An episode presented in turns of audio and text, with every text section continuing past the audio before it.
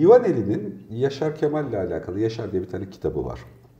Ee, işte Yaşar Kemal'le alakalı hatıralarını anlatıyor. Bu arada şeyi anlıyorsun. Yani hani çok uzun yıllara yaygın şekilde bir günlük tutuyor olmalı o hatıraları o bilinçte hatırlayabilmek için. Çok güzel bir güzelleme. Yani güzel bir arkadaş hatırası kitabı okudum mu bilmiyorum. Yok. İçinde şeyden bahsediyor. Yani nasıl işte iyi bir halterci olabilmek için yıllara yaygın bir egzer yani hani girip de 150 kiloyu kaldıracağım diyemeyeceğimize göre düşünceyle de alakalı, fikirle de alakalı aynı şeyi yapamayacağımızı. Yani bu konuda çalışmış insanla çalışmamış insanın ayrı olacağını e, birkaç güzel cümleyle özetlemiş. Yaşar Kemal'e güzelleme yaparak anlatmış hikayeyi. evet. Ya oradan gerçekten hani bu bir tartışma konusu ya zamanında da işte benim oyunla senin oyun bir mi falan diye bir mankenle falan hani sohbeti de vardı ki bir oy konusunda da belki sohbet ederiz burada. Düşünce nedir sence? Valla işte bak o örnek enteresanmış yani hakikaten dediği gibi kimse mesela ben de yarın sabah Naim olayım rahmetli Naim Süleymanoğlu gibi alter kaldım demiyor. Ama mesela ben Twitter'da falan e, bir şeyler yazıyorum. İşte ben genellikle sosyal medyada paylaştığım şeyler benim senelerdir uğraştığım şeylerdir aslında üzerinde. Sonra biri çıkıyor mesela 2000, 2500 doğumlu falan arkadaşlar. Diyor ki hocam buna katılmıyorum. Allah kabul etsin. Yani katılmayabilirsin tabii ama mesela ben birisinin görüşüne katılmadığım zaman böyle söylememem gerektiği öğretildi. Önce bir onun ne dediğini anlayacaksın. Bir bu nerelere gider falan filan. Yani aslında düşünce mesaisiyle ilgili hakikaten bir problemimiz var. Çünkü onu ucuz görüyoruz. Yani kolay elde edilebilir bir şey görüyoruz. Bir de galiba bu malumat çağında arkada sağlam ya. Google, Hazreti Google her şeye cevap veriyor falan. Herhalde onunla ilgili bir şey var. Yani düşünce aslında bizim beynin spontan olarak yaptığı bir şey olduğu için galiba bize çok kolaymış gibi geliyor. Başka bir şey tarif ediyor olabilir mi? Mesela benim duygum bu değil falan demek istiyor olabilir mi? Ya da Tabii, işime tabii. gelmiyor falan. Ya zaten Yani e, başka bir düşüncem var meselesi. Yani her konuda, her düzeyde söylenebilecek bir şey. E, bir konu üzerinde zaten yeterince düşünülüp düşünülmediğini oradan çok ayırt edemezsin. Daha sonra başka bir, yani ben bu görüşe katılmıyorum dedikten sonra şöyle olmalı denemiyorsa bu pasif bir dirençtir aslında. Yani o görüşün işte o fikrin neyse o düşüncenin kabul edilememesinden kaynaklanan bir şeydir muhtemelen. Ama biz bunu refleks olarak hani sanki bir düşüncemiz varmış, o konuyla ilgili bir şey biriktirmişiz, o konudan şey bize uymamış gibi algılıyoruz. Ama ben herkese dilimde tüy bitti yani anlatmaya çalışıyorum senelerdir ama o gösterdiğimiz reaksiyonun %90'ı duygusal ve temel öz inançlarımızın yarattığı reflekslere bağlı. Çoğu zaman düşünmeyiz. Mesela aynen bir böyle pa diye bir ses geldiğinde irkilmemiz ya da bir tarafa hareket etmemiz gibi. Düşüncelere karşı da böyle bir şeyimiz var. Mesela bize uyan bütün düşünceleri RT yaparız hemen. Hiç üzerinde düşünmeyiz çünkü daha önce benzerini duymuşuzdur, iç inançlarımızla uyumludur falan filan ama ters geldiği anda da hemen ona bir böyle mesafe koymalıyız ki kendi içsel tutarlılığımızı koruyalım.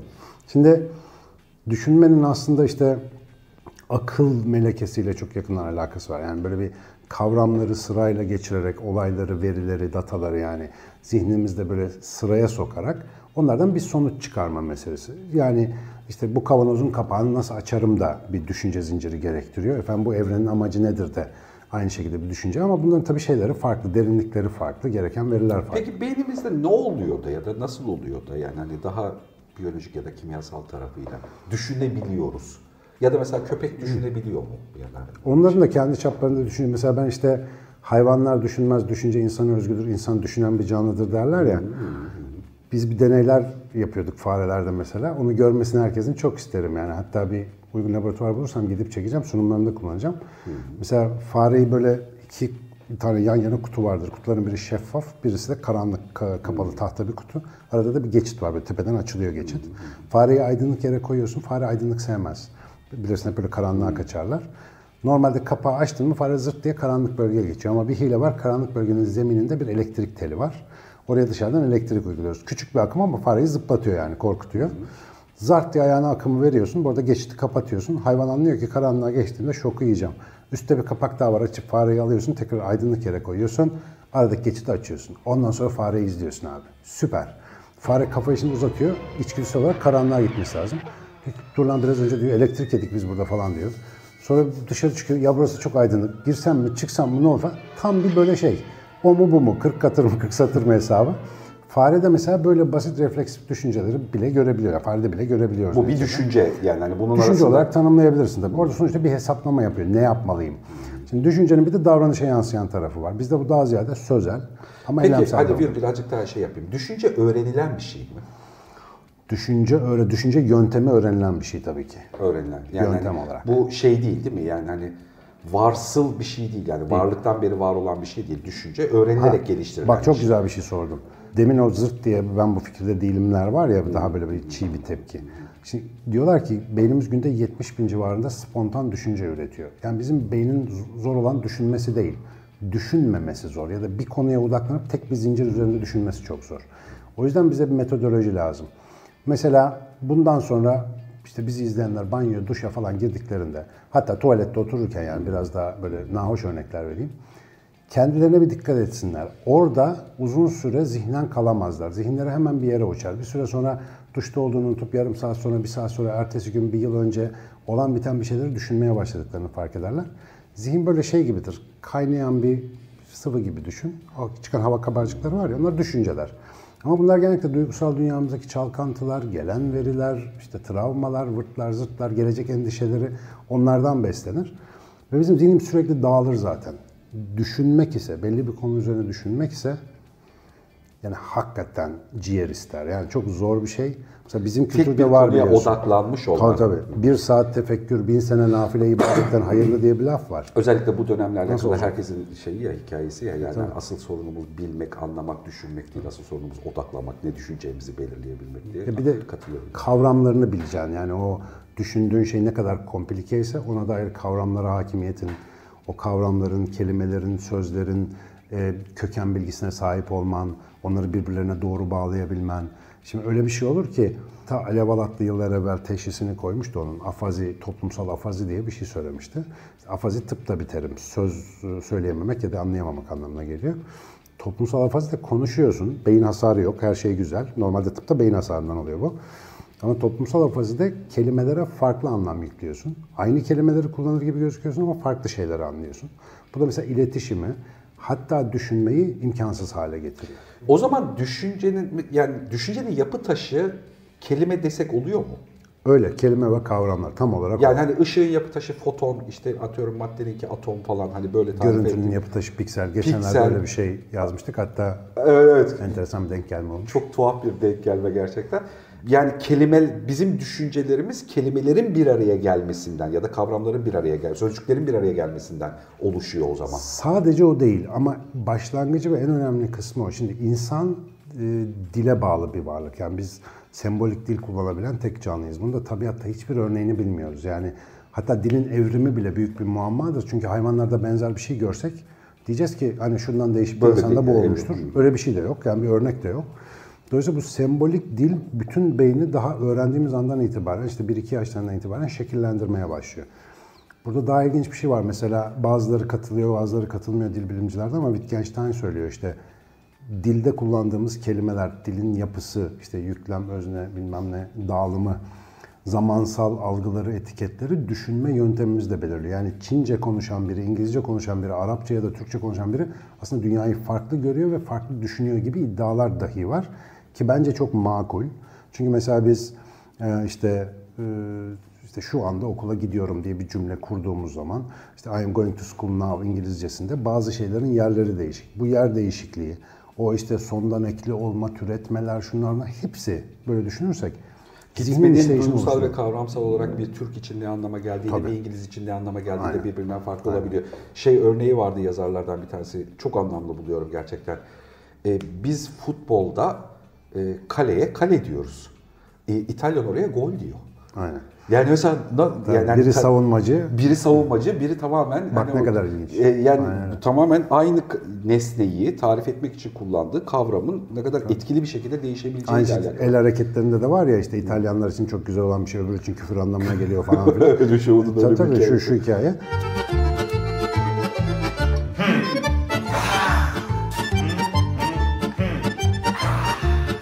İşaret dili geliştirmişiz diye düşünüyor uzmanlar. Önce böyle el kol hareketleriyle konuşmuşuz. Ondan sonra işte sözel dil gelişmiş. Şimdi böyle düşündüğün zaman işin tabii ki sezgisel, duygusal, söze dökülemeyen, daha böyle bulutsu, çok daha önemli kesimleri var. Ama başlangıcı bizim bir düşünceye başlamamız, hatta o düşünceyi başlatan dünya algısı doğrudan kelimelerle şekilleniyor.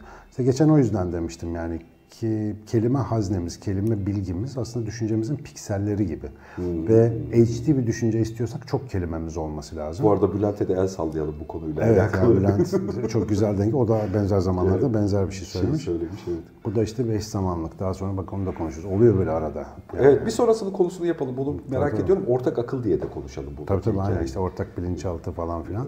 Ee, ama bu yani biraz kelimelerle haşır neşir olan herkesin aslında çok kolay keşfedebileceği bir şey. Bir felsefeci mesela konuşurken onu takip ettiğinizde çoğu insan ben özellikle gençlik dönemlerinde kendimden biliyorum bir yerde koptuğunu hisseder. Çünkü orada mesela felsefede kavramların, aksiyonların, önermelerin açıla açıla birbiri üstüne bine bine e, gittiği bir akıl yürütme vardır mesela. O akıl yürütmeyi ancak o kelimeler e, kuşağınızda, belinizde takılıysa, sizde mevcutsa takip edebiliyorsunuz. Bir yerden sonra esneme başlıyor. Böyle gözler devriliyor falan filan. Hafiften için geçiyor. Niye? Artık zihin oraya odaklanamamaya başlıyor. Çünkü o kelimenin ne anlama geldiğini artık bilememeye. Aynen öyle. Yani bir yerde zincir kopuyor, kopuyor öyle düşün. Evet. Ve o zincir kopunca o mesela konuşan felsefecinin kafasında her şey çok güzel paketlenmiş, bağlı. O paketi tabii konuşan kişinin de kabiliyetine göre, konuşma kabiliyetine göre takip edebildiğin ölçüde o paketi anlayabiliyorsun. E şimdi bazen öyle oluyor ki Hani çok böyle tanındık, bildik, yıllarını düşünceye vermiş falan birisi bir cümle sarf ediyor. Şimdi bu cümle aynen şu araba tamircisinin hikayesi gibi. Tek bir evet. vuruyor da araba çalışıyor ya. Sonra büyük para istiyor. Diyor ki işte bu şu kadar senenin de ücretidir falan gibi. O kelimenin arkasında seneler, işte tonlarca kitap, işte sayfa, kelime bilmem ne var. Ama sen onu okuduğun zaman onu anlayabildiğini düşünüyorsun. Bu kendi iç tutarlığımız için gerekli bir şey. Okuduğumuzu anladığımızı zannediyoruz. Halbuki aslında anlamıyoruz. Mesela geçenlerde şey çok ilginçti. Malcolm Gladwell'in bu Davut ve Goliath hikayesini ben çocukken çok dinledim ama hiç anlamamıştım. Onun Davut ve Goliath diye bir kitabı da var zaten. Onu anlattığı bir TED konuşması var. Yani biz normalde mesela Goliath bir dev, Davut işte bir çoban, işte Tevrat'taki hikaye. Bunlar savaşıyorlar ve Davut onu bir sapan taşıyla indiriyor. Burada hep zayıfın güçlüyü yenmesi olarak algılıyoruz ama adam aslında oradaki kullanılan kelimeler kurulumdan öyle bir yere varıyor ki aslında zayıf olan aslında Goliath. Goliath çünkü devasa zırhı var ve muhtemelen akromegale hastası. Aşırı dev çünkü. Hareket edemiyor. Biri ona eşlik ediyor şeye kadar, savaş alanına kadar. Ee, Davut ise mesela zırh istemiyor çünkü hayatı boyunca elindeki sapanla e, koyunlarını kurtlara karşı korumuş, aslanlara karşı korumuş. Dolayısıyla aslında güçlü olan, daha çevik olan o. Şimdi böyle bakınca ilk bakışta hikayeyi anlamışız gibi geliyor. Ha yeterince uğraşırsan devi bile yenersin. Aslında hikaye tam tersi. Yerini bilirsen güçlü olan sensin. Hikayenin esas mesajı bu. Şimdi bak komple anlam değişti. Ya bu basit şeylerin üzerine işte düşünebilme alışkanlığı ilkokulda falan verebilmemiz gereken bir şeydi. Yok ama.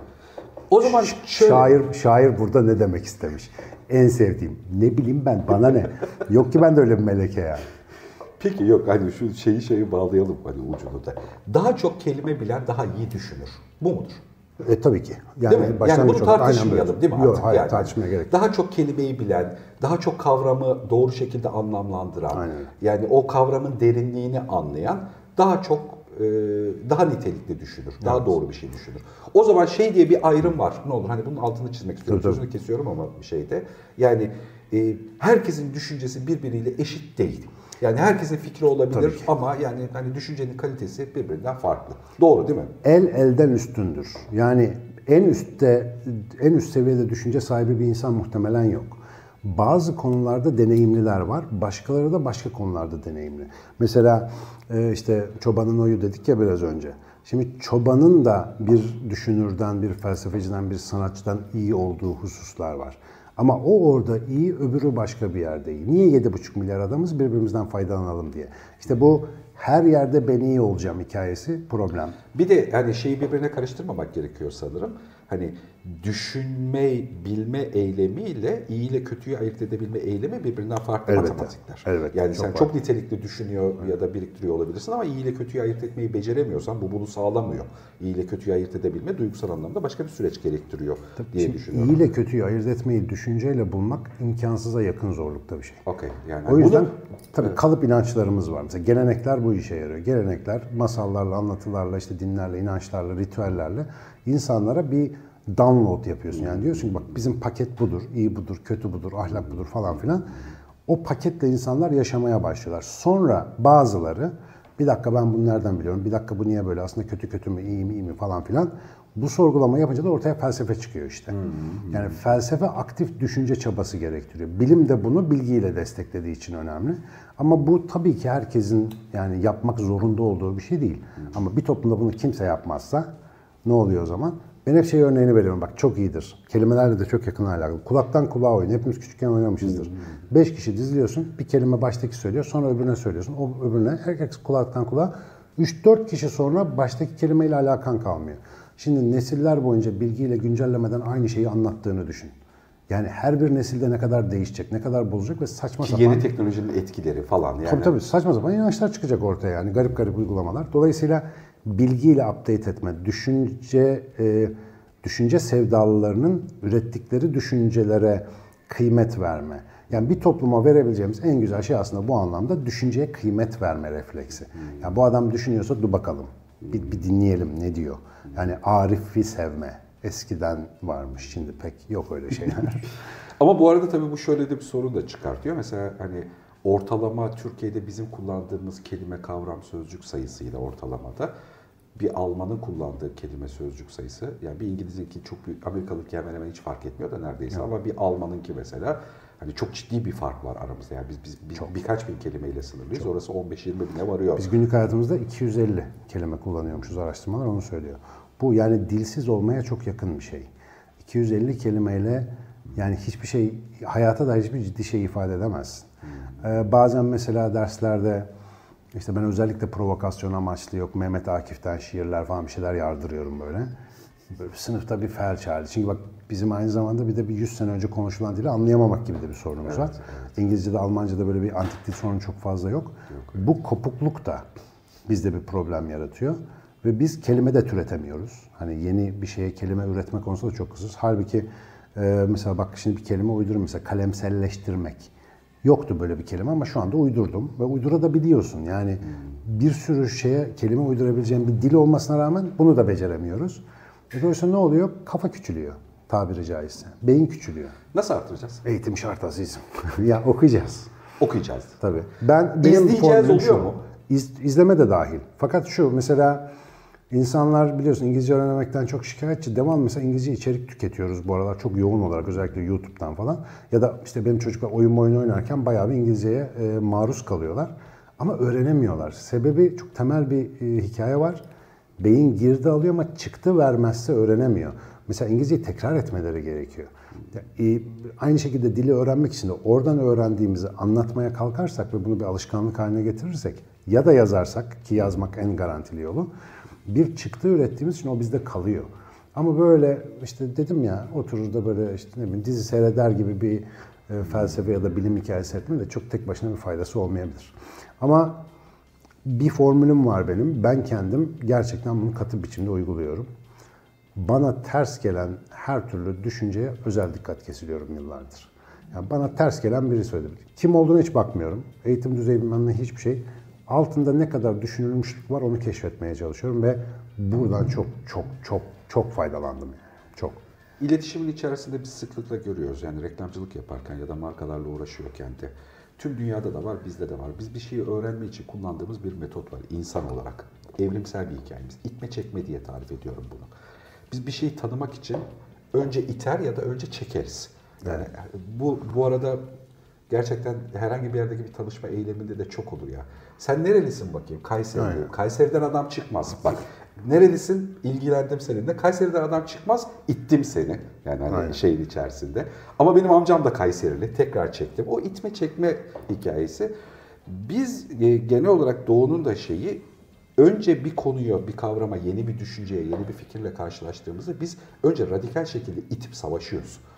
Halbuki aksine senden farklı bir şeyse onu yanına çekip de bu, bakayım ne diyor benim için gerçekten tehlikeli mi? Ya da işte anlamlı bir şey barındırıyor mu? Ya da işte yeni öğreneceğim bir şey var mı ile başlamak gerekiyor. Ama bunu öğrenmek için iyi bir duygusal eğitim Ama gerekiyor. gerekiyor derken bak bu bahsettiğin şey aslında daha duygusal refleksler oluşturduğu için karşındaki insanın ya da durumun özünü anlayabilmeyi duygusal olarak daha kolay hale getiriyor. Öbürü analitik.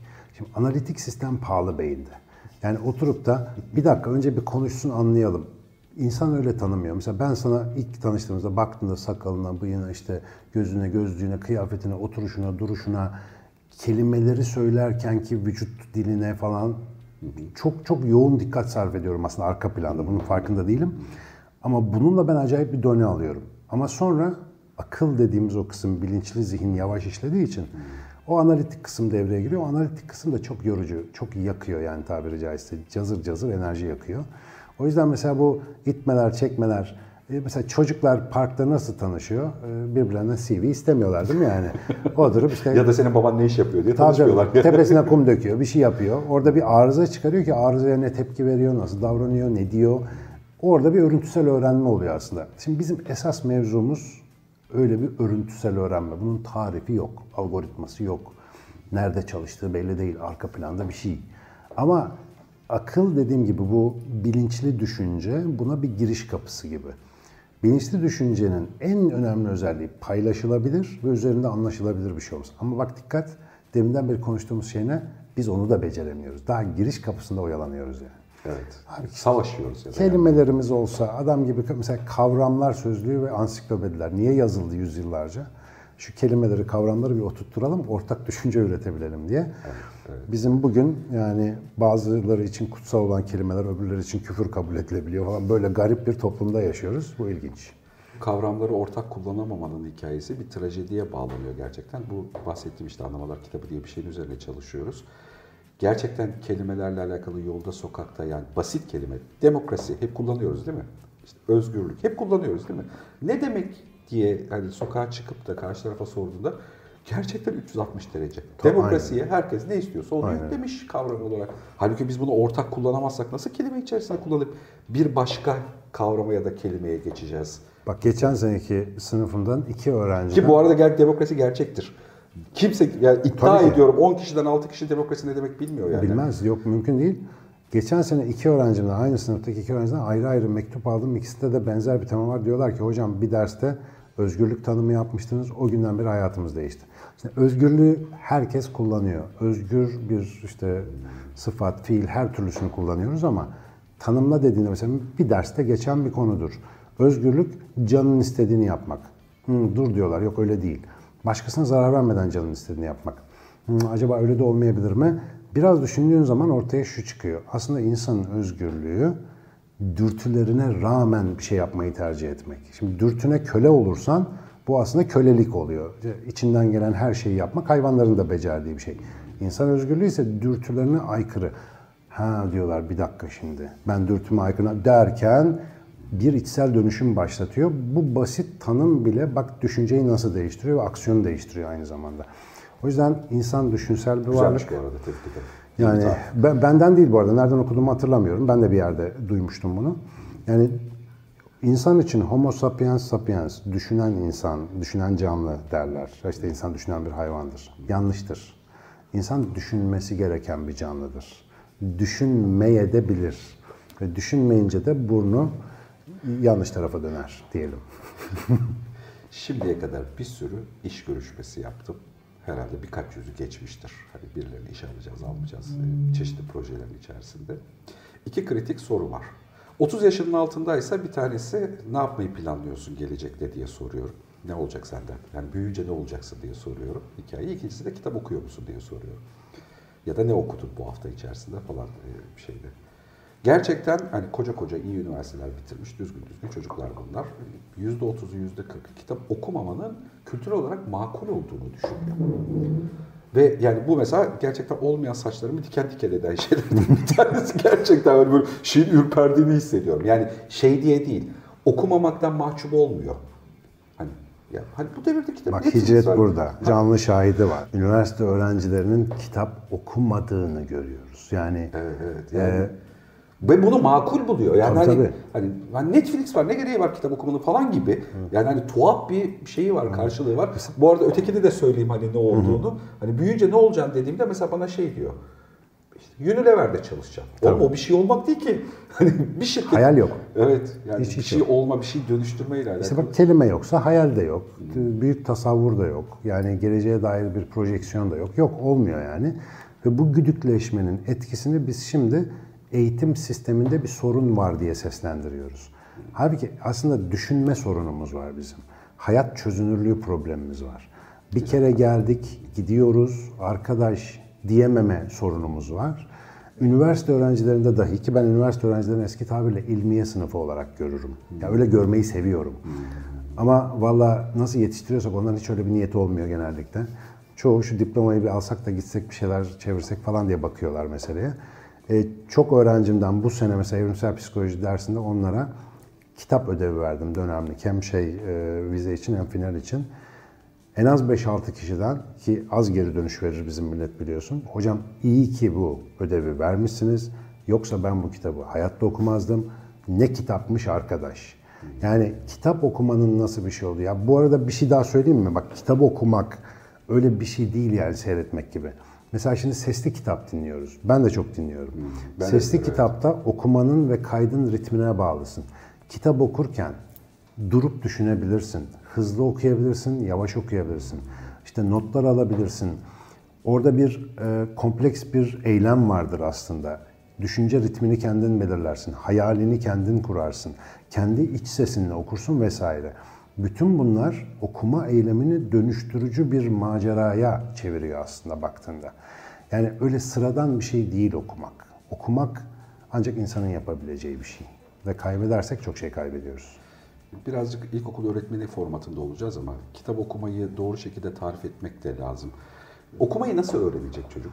Yani ne yapması lazım? Ya da bunun üzerine açık karşılıklı sohbet edelim. Sen ne yaptın? Hani sen nasıl kitap okuyorsun? Ne kadar kitap okuyorsun? Valla benim başka şansım da pek yoktu. Yani böyle şanslı bir çocuktum ben. Çok şansım yok olmadığı için. Yani e, bugünküler çok şansları olduğundan şanssızlar aslında. Ben mesela kitaplarla eğlendim hep ve kitap okumama gibi bir seçenek benim hayatımda hiç yer almadı. Öyle bir şey olmadı. Daha sonra bilgisayar oyunları falan girdi hayatımıza ama onun tadı hiçbir şekilde çıkmadı. Hepsinin arkasında hayata karşı bir neden sorusu var, nasıl sorusu var, bir merak meselesi var. Şimdi bu herkeste oluşturmamız gereken bir şey değil. Annem baban kitap okuyor muydu? Ee, annem çok okuyordu evet. Babam babamın Bu da kritik bir gerekçe değil mi bu arada? babamın da esas önemli olan ben önemini yıllar sonra anladım. Bibliofilisi vardı. Bibliofili diye bir şey var. Eve kitap doldurmak ama okumaya vakit bulamamak. Böyle Adı bu mu? Kitap sever. Ha bibliofilik de. Hatta bir de bibliomanyakları var. Ben şimdi o tarafa doğru gidiyorum. Eskiden şöyle okunmamış kitaplar diye bir bölümüm vardı. Şimdi evdeki bütün kütüphane okunmamış kitaplardan oluşuyor. Okunmuşlar artık azınlıkta. Fakat sonra bunun kıymetini e, Umberto Eco'dan öğrendim. E, Daha doğrusu Nicolas Taleb e, şeyde yazmıştı, Siyah Kuğu kitabında. Anti kütüphane deniyor buna. Muhteşem bir şey. Anti kütüphane diyormuş Umberto Eco. Sebebi şu, okunmamış ne kadar çok kitabın varsa cahilliğinin o kadar farkında olursun her gün. Yani daha bak bu kadar malzeme var sen artistlik yapma. Önce bir yavaş yavaş oku daha neler var dünyada. Kütüphanesindeki bütün kitapları okumuş insanların daha bağnaz olduğunu söylüyor. Daha dediğim dedik, çaldığım dedik, daha fikrini zor değiştiren insanlar Güzel olmuş. tarifmiş gerçekten. Hakikaten. Evet. Çünkü Antik çok var. benzer bir duyguyu. Daha şimdi buraya gelmeden önce bir yarım saat Mepisto'da oyalandım. Ya o daha bununla ilgilenmek lazım. Oo bak burada ne söylüyor olabilir ki falan diye. Ağzın sulanıyor? Sulanıyor yani hani şeyin içerisinde. O Nail Kitabevi'nden bahsettik ya daha önce. Mesela o Nail Kitabevi gibi yerler, ya da daha böyle butik kitap Kültürel de evleri. aynı zamanda orada oturup kitap da okuma Yani o zevki alamayan insanlar için için için üzülüyorum. Yani e, o, o bir başka bir haz gerçekten. Nasıl alışkan? Bir kere mecbur değil mi? Kitap okumanın başka bir alternatifi yok. Okunacak kitap. Okunacak yani şimdi dijital cihazlardan okunduğu düşünülüyor. Çok fazla veri okuyoruz gerçekten ama mesela bir e-kitap okuyucunuz varsa Benim mesela e-kitap okuyucumda şu anda herhalde 400-500'ün üstünde kitap var. Ve 20-25 tane de full kitap okudum oradan şimdiye kadar. Tam ya kapaktan kapağa. Şimdi e, şöyle bir sorun var. Mesela bu bir kitap olsun diyelim. Önümdeki bir kitap. Bu kitabın bir rengi, kağıdı, baskısı, dokusu, kokusu, şekli, ağırlığı bir şeyleri var. Bu dokunsal bir deneyim. Bir başka kitabı alıyorsun, onun başka bir dokunsal deneyimi var. Başka bir fontu, yazı tipi e, falan falan. Bütün bunlar aslında çoklu bir öğrenme yöntemini oluşturuyor. Sen geçen programda bunu özetledin. Çok Hı. mantıklı buldum oradaki hikayeyi. Aynen. Delikanlı olan fiziki gerçekliğinin dışında olsun dedin yani. Tuvalete gitmeden bir günü geçir bakayım. Aynen, hani geçirebiliyorsan hikayesi. Doğru söylüyorsun. Bak yani. dijital kitapta ne yapamazsın biliyor musun? Bak arkadaşlar yakın planda bak şu hareket çok önemli. Bunu yapamazsın. Ve bu bu bu sandığımızdan çok daha önemli bir şey. Bu bir hani kuş bakış, overview diyorlar ya. Kuş bakışı bir görüntü. Ne var bunun içinde ve iştah meselesi. Ben o okuduğum 25 kitabın hepsinden aynı dokunsal ve duysal deneyimi yaşadım. Hiçbir ayrımları yok benim için. O yüzden neyi nerede okuduğumu karıştırıyorum not almazsam. Hmm. Ama Tom Sawyer'da okuduğum şey o küçük mavi kitabın içinde işte orada fontuyla falan o eski tip kitap fontuyla yazılmış. Ve benim kitap seviyor olmamın şey. nedeni çok çok muhtemel gerekçe net hatırlıyorum. İlkokul bir, bir de beni 5 yaşında vermişler okula. Babamın çok felsefi bir teorisi var. Koca adam oldu, evde ne işi var teorisiyle. Annemin bana hediye ettiği ciltti, fetiş duygu Robinson Crusoe, Daniel Defoe'nun. O fetiş hani ilk defa ummadı herkese e, Ali şeyde sirkte bilmem ne falan varken ciddi bir kitap hediye ediliyor olması muhtemelen duygusal olarak Aa, bunu değerli hissetme, bağ kurma falan. Annemin de küçük bir kütüphanesi vardı aynı şekilde. O gün bugündür ben şey zannederim yani hani üniversite okuyabildiysem ya da bir şey yapabildiysem o kitap okuma becerisine bağlı. Yoksa çalışkan bir çocuk Tabii. ya da işte çok zeki bir adam. Üniversite olmak. okumak falan da hiç değil. Sen düşünüyorsun mesela. Sen de bir tuhaf tuhaf muhabbet. Yani bu, bu muhabbeti yapmamızın sebebi zaten düşünce arızaları. Onun yakıtını işte o sayfalardaki kelimeler oluşturuyor. O hikayeler oluşturuyor. Ne kadar ayırabiliyorsun günde? Kaç saat ayırabiliyorsun? Kitaba? Ben her boşluğumda kitap okuyorum hala. Şu anda boşluğum az ama mesela herhangi bir gün bir şey okumadan uyumamaya çalışıyorum. Çok nadirdir. Yani bir iki sayfa olsun. Ee, zaten ortalıkta kitaplar, şu an altı kitap aynı anda okuyorum herhalde. Bir şeyi çekip okumadan ve orada ilginç bir şey okumadan uyumamaya çalışıyorum. Çünkü o gün hakikaten boş gibi geliyor bana. Senin okuyup da böyle çok etkilendiğin, hayatında yapı taşı oluşturan kitaplar neler? Açık kitap tavsiyesi verelim. Oh, zor soru. Ama yani bir banko birincim var. Ee, Ernst Schumacher e, isimli bir düşünürün Aklı Karışıklar için Kılavuz diye bir kitabı var. Aklı Karışıklar için, için Kılavuz. kılavuz. Ee, İngilizcesi A Guide for the Perplexed. Ee, şöyle bir hikayesi var kitabında ha, benim için. Ee, Samsun'da bir kitap evine, Endüstri kitabı vardır Samsun'da meşhur, hmm. bilenler bilir. Oraya girdiğimde, hala var değil mi? Oraya girdiğimde e, oradaki arkadaş dedi ki, hocam sen bunu okudun mu diye elime bir kitap verdi. Hakkı Karışık için Kılavuz. Attım çantaya duruyor, küçük de bir kitap. Tabi Bursa'ya gittim ondan sonra, haftalar sonra. Kitap hep çantamda geziyor ama hiç bakmadım. Bursa'da bir e, filme bilet aldım. Film de galiba Vanilla Sky'dı yanlış hatırlamıyorsam. Bilet aldım. Şeyde otururken bekleme yerinde kitabı açtım. Film kaçtı. O kitap orada bitti. Yani filmi falan unuttum ben. Çıktım bir daha okudum o akşam. Yani o gün iki kere okudum ben o kitabı. Ee, hala o kopya bende duruyor. Canını çıkarmış vaziyetteyim. Ha, niye benim için bu kadar önemli? Ee, daha önce tavsiye ettiklerimden pek titreşim alamayanlar da oldu ama benim o zamana kadar uğraştığım bütün bu düşünce meseleleri işte evrimdir, canlılıktır, hayatın mertebeleridir, anlamıdır, şusudur, pusudur. Çok etkili düşünceler vardı benim için. O yüzden benim bir numaralı kitabım her zaman odur. Sonra e, kaç tane kitap istiyor? Beş. Beş. Beş kitap. Sayı da verdi. o zaman şey, e, Alev Alatlı dörtlemesini dört kitaba yok yok öyle yapmayalım. Isaac Asimov Ben Robot. Evet. Yani evet. iRobot hakikaten yani herhalde yoktur başka onun üstüne bir şey. Onu da Kumla'da yazlıkta 9 yaşındayken okumuştum. Orada bir şaftım kaymıştı. Asimov'un bir röportajı var o dönemden bilgi de olsun. Nerede yani, var? YouTube'da bir yerlerde rastladım. Aa. Asimov'la röportaj yapmışlar. Kendi kitapları üzerine e, Ben Robot'tan da bahsediyor. Asimov çok e, Nasıl mübarek adamlar yani vallahi. Ben şey hep çok merak ederim de e, aslında biraz o tarafıyla da sormak istiyorum. Yazara bu kitabı neden yazdın diye sormayı. Yani hani kitabı anlıyoruz, okuyoruz ya da seviyoruz ya da bilmem ne ama bir de yazarın yazma nedeni var yani, yani hani bir şeyle alakalı. Ben en son işte Murat'la, Murat Menteş'le o konuda muhabbet etme imkanı buldum. Bolca ediyoruz zaten. Ya onun da kafası hakikaten başka çalışıyor. Ya. Yazarla konuşmak çok iyi bir şey. Yani özellikle kurgu yazarlarıyla böyle roman falan yazanlarla. Zaten bir şey var. e, Daha önce duymuştum ama Murat tabii onu bir tekrar etmişti. E, Roman yazmak kafaya yaramazlık yapma izni vermekle alakalıdır diye bir şey var yani. Kafaya yaramazlık yaptırabilecekmişin. Ben herhalde çok yaptıramıyorum zannedersem. Sonra bir diğer kitap Rupert Sheldrake, meslektaşım bir biyologtur. Yeni bir yaşam bilimi diye bir kitabı vardır. Okuyanların hakikaten hayatı kayar ya da bir köşeye atar o kitabı aman bu nedir falan diye. Tamamen uçuk kaçık bazı e, açıklamalardan bahsediyor bu biçimler nasıl oluşuyor tabiatta falan gibi. Detayına girmeyeyim ama ilginçtir. E, bütün hayat boyu huzur verecek bir kitap tavsiyem var. O da gene okuyanların yarısı ancak anlayacak. Bu bu arada benim ifadem değil. Bir davranış bilimci Robert Sapolsky derslerinden önce iki kitap örnek veriyor, kitap öneriyor. Biri kendi kitabı, öbürü de James Glick imzalı Kaos kitabı. Kaos teorisini o kitaptan okuyanlar hayatları boyunca böyle değişik bir ponçik, huzurlu bir halde yaşayabiliyorlar. Ben de biraz o var. Yani o hayatımda Evet, sen sıklıkla şeylerden gönderme de biri. yapıyorsun Tabii, tabii, yani. çok Evet. önemli bir şey. Ama tabii anlaşılması da biraz zor bir mevzu.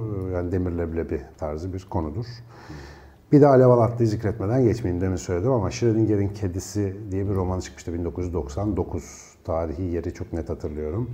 İlk defa e, işte kuantum fiziği, kaos teorisi falan gibi konseptlerin bir Türkiye distopyası içerisinde anlatıldığı ee, Zaten ondan sonra Alev Alatlı'nın bir dönem bayağı müridi olmuştuk yani peşinde geziyorduk işte gittik evinde buluşmalar yaptık konuştuk falan. Hakikaten çığır açmış romanlardan biridir. Kabus ve Rüya adlı iki ciltten oluşur.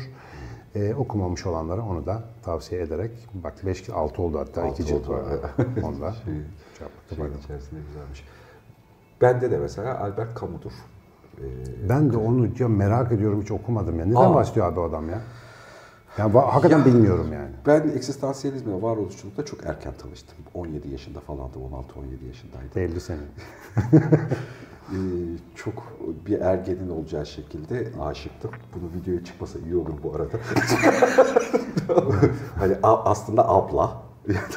şey, benim de var canım öyle bir aşık Ha. olduğum abla. Herkesin vardır. ve şeyde ve hani ablanın ilgilendiği konu varoluşçuluktu. O dönemin içerisinde çok moda bir konuydu. İşte ben de aynı merakla beraber okuyup kafadan varoluşçuluğu şırıngayla aldım. Göze Hani gireceğim. göze gireceğim hani hikayede. Ee, mesela Sartre tarafı bulantılar vesaire değildir ama Albert Camus'un yabancısı vebası ben de mesela çok kritik bir hikayedir gerçekten bir şeyi anlama konusunda, kendimle alakalı bir şeyi anlama konusunda. Tekrar tekrar döndüm, okudum. Yani hani e, şeyde hala mesela şu anda şey vebayı okuyorum. Yani fırsat olduğunda ikinci, üçüncü döndürme. e, Başımıza iş çıkaracaksın şimdi onu da katacağız işte. Şeyde çok tuhaf bir beceri yani gelir bana ya da derinliği öyle gelir. Marquez benim çok kritik. Hmm. Ya ben daha kurgucuyum hani konuyla alakalı hani okumada. Yüzyıllık yalnızlığı ayrı. Ee, en son kitaplarından bir tanesi benim Hüzünlü Orospularım hikayesi. Kitabın adına sansüre uğrar mı bilmiyorum. Hmm.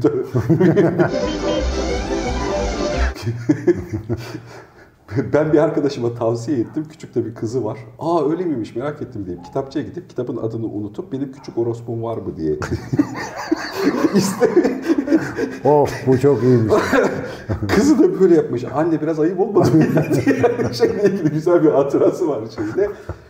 İncecik bir kitaptır. Muhteşem bir kitaptır ama gerçekten. Hani yazar olma ne demek? Ee, hani iyi yazar olma, derin bir yazar olma ne demek hikayesi. 90'lı yaşlarında bir adamın kendisine 90'lı yaşlarında bir doğum günü e, hediyesi almayla alakalı planının, döngüsünün anlatıldığı çok şeyi öğrendiğim bir şeydir. Suskin'in kokusu. Evet, e, onu Patrick biliyorum. Suskin'in kokusu. Onu mesela. önce filmini Ne kadar tuhaf. Mesela kitaplar, senin kitaplarının hiçbirini okumamışım. Ee, zaten bak- Sen de bendekileri okumadın büyük bir ihtimalle. İşte bu kenar etkisi. O sonra bir bölümün konusu olacak zaten. Yani bak o yüzden doyurucu oluyor muhabbet. Aynı şeyleri okuyup aynı lafları tekrarlayan adamların muhabbeti sıkıcı olur. Bu arada Orhan Pamuk'u es geçmem. Benim hayatımda önemli bir yeri vardır.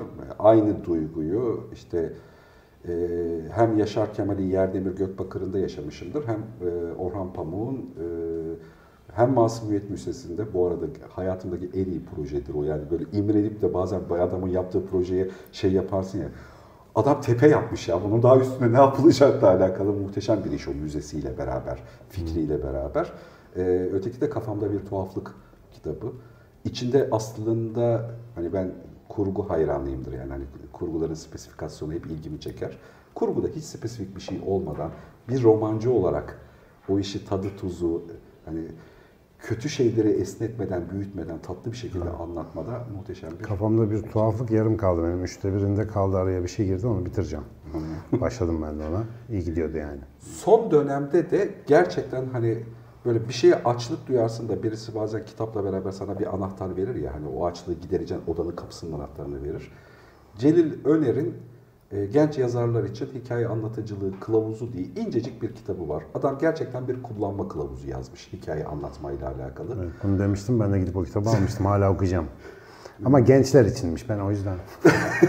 Çok şey Gerçekten bu kadar hap, bu kadar yani iyi bir entelektüel yani bilgiyi yemiş, içmiş, dönüştürmüş, tekrar hani bu konuda bizim yiyebileceğimiz hale getirmiş gibi görünüyor vatandaş. Vallahi çok güzel oldu yalnız kitap tavsiyeleri. Ben mesela bayılırım kitap tavsiyesi dinlemeye. Ee, Hep genellikle zaten e, ya tavsiye ama ben genellikle kitaplardan tavsiye alırım. Yani kitap bana başka bir kitabı tavsiye ederse o daha güzel oluyor. Ama tavsiye üzerine kitap okumak zevkli. Bugünlerde ne okuyorsun? Ne var elinde?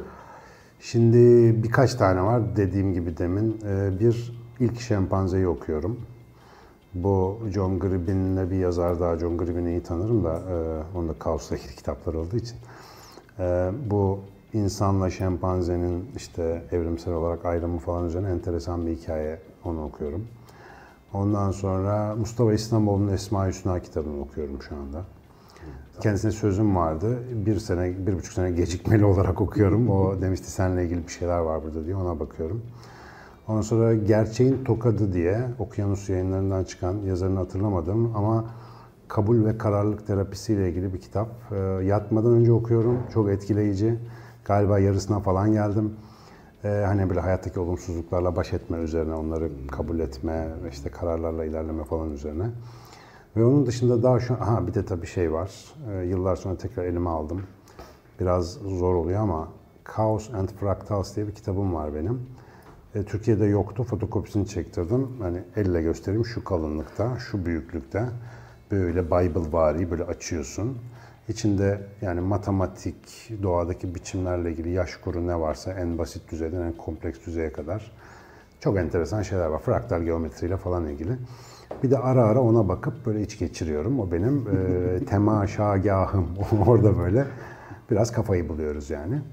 Onun dışında da parça parça okuduğum işte Evrim ve şey, Paleontoloji diye bir kitap var. Ona bakıyoruz falan. Benim iş biraz karışık yani. ilişki durumu karışık derler ya. öyle. Güzelmiş. Bazı insan öyle okuyor. Benim de bazı dönemlerim karışık karışık. Bazı dönemlerde tek bir şeye odaklanma, sakinleşme istiyor insanın zihni.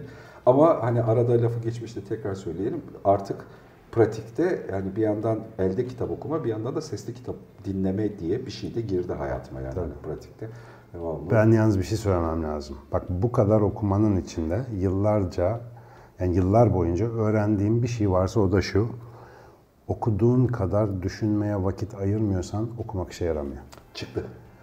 Çıktısı az önce bahsettiğin söylediğin evet, şeyle alakalı. Yani evet. giriyorsa çıktı da vermek A- gerekiyor. Aynen ve o çıktı özellikle yani anladığımız zannıyla okuduğumuz şeyi üzerinde düşündüğümüzde ne kadar sathi, yüzeysel anladığımızı da anlıyoruz. Yani bu alışkanlık zorlama gerektiriyor. Ve dolayısıyla bunu yapmadan çok okumanın bir anlamı yok. Çünkü mesela hakikaten böyle e, yer gibi kitap okuyan insanlar tanıyorum ben. Çok okuyorlar. Fakat bir birleştiricilik olmuyor kafada işte o düşünce dediğimiz şeye yakıt olmuyor. Ben onu şey diyorum, hikayeye dönüşmesi gerekiyor hayatta işte Aynen. yani. Ya anlatılabilir bir hikaye ya da yaşanan bir öyküye okuduğun, öğrendiğin, anladığın bir şeyin dönüşmesi. E tabii şimdi o bahsettiğim kitap işte Aklı Karıştırmak için Kılavuz niye bana öyle bir etki yaptı? Benim orada bir anlam boşluğu varmış. Oraya cuk diye oturdu. merak ediyorum. O ilginçtir. Yani ama işte dediğim gibi herkes de aynı şekilde rezone olmuyor. Hissettiğin boşluğu ya da yaşadığın boşluğu düşünerek ancak görebiliyorsun. Yani o şekilde bir e, düşünce mesaisi sergilemek gerekiyor. O olmazsa çok da direkt, okumak faydalı değil yani.